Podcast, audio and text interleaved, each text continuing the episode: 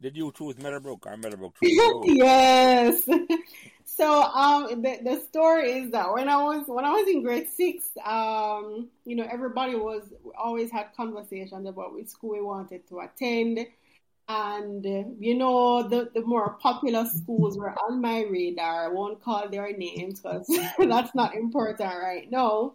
And I remember having a conversation with my teacher, Mrs. Allen, and I was saying to her, you know, she was like, you know, Sophie, which school do you want to go? And I was like, well, you know, I've been thinking about so and so. And she was like, no. She was like, she said, no, I do not think that would be a great fit for you. And she said, you should go to Meadowbrook High School.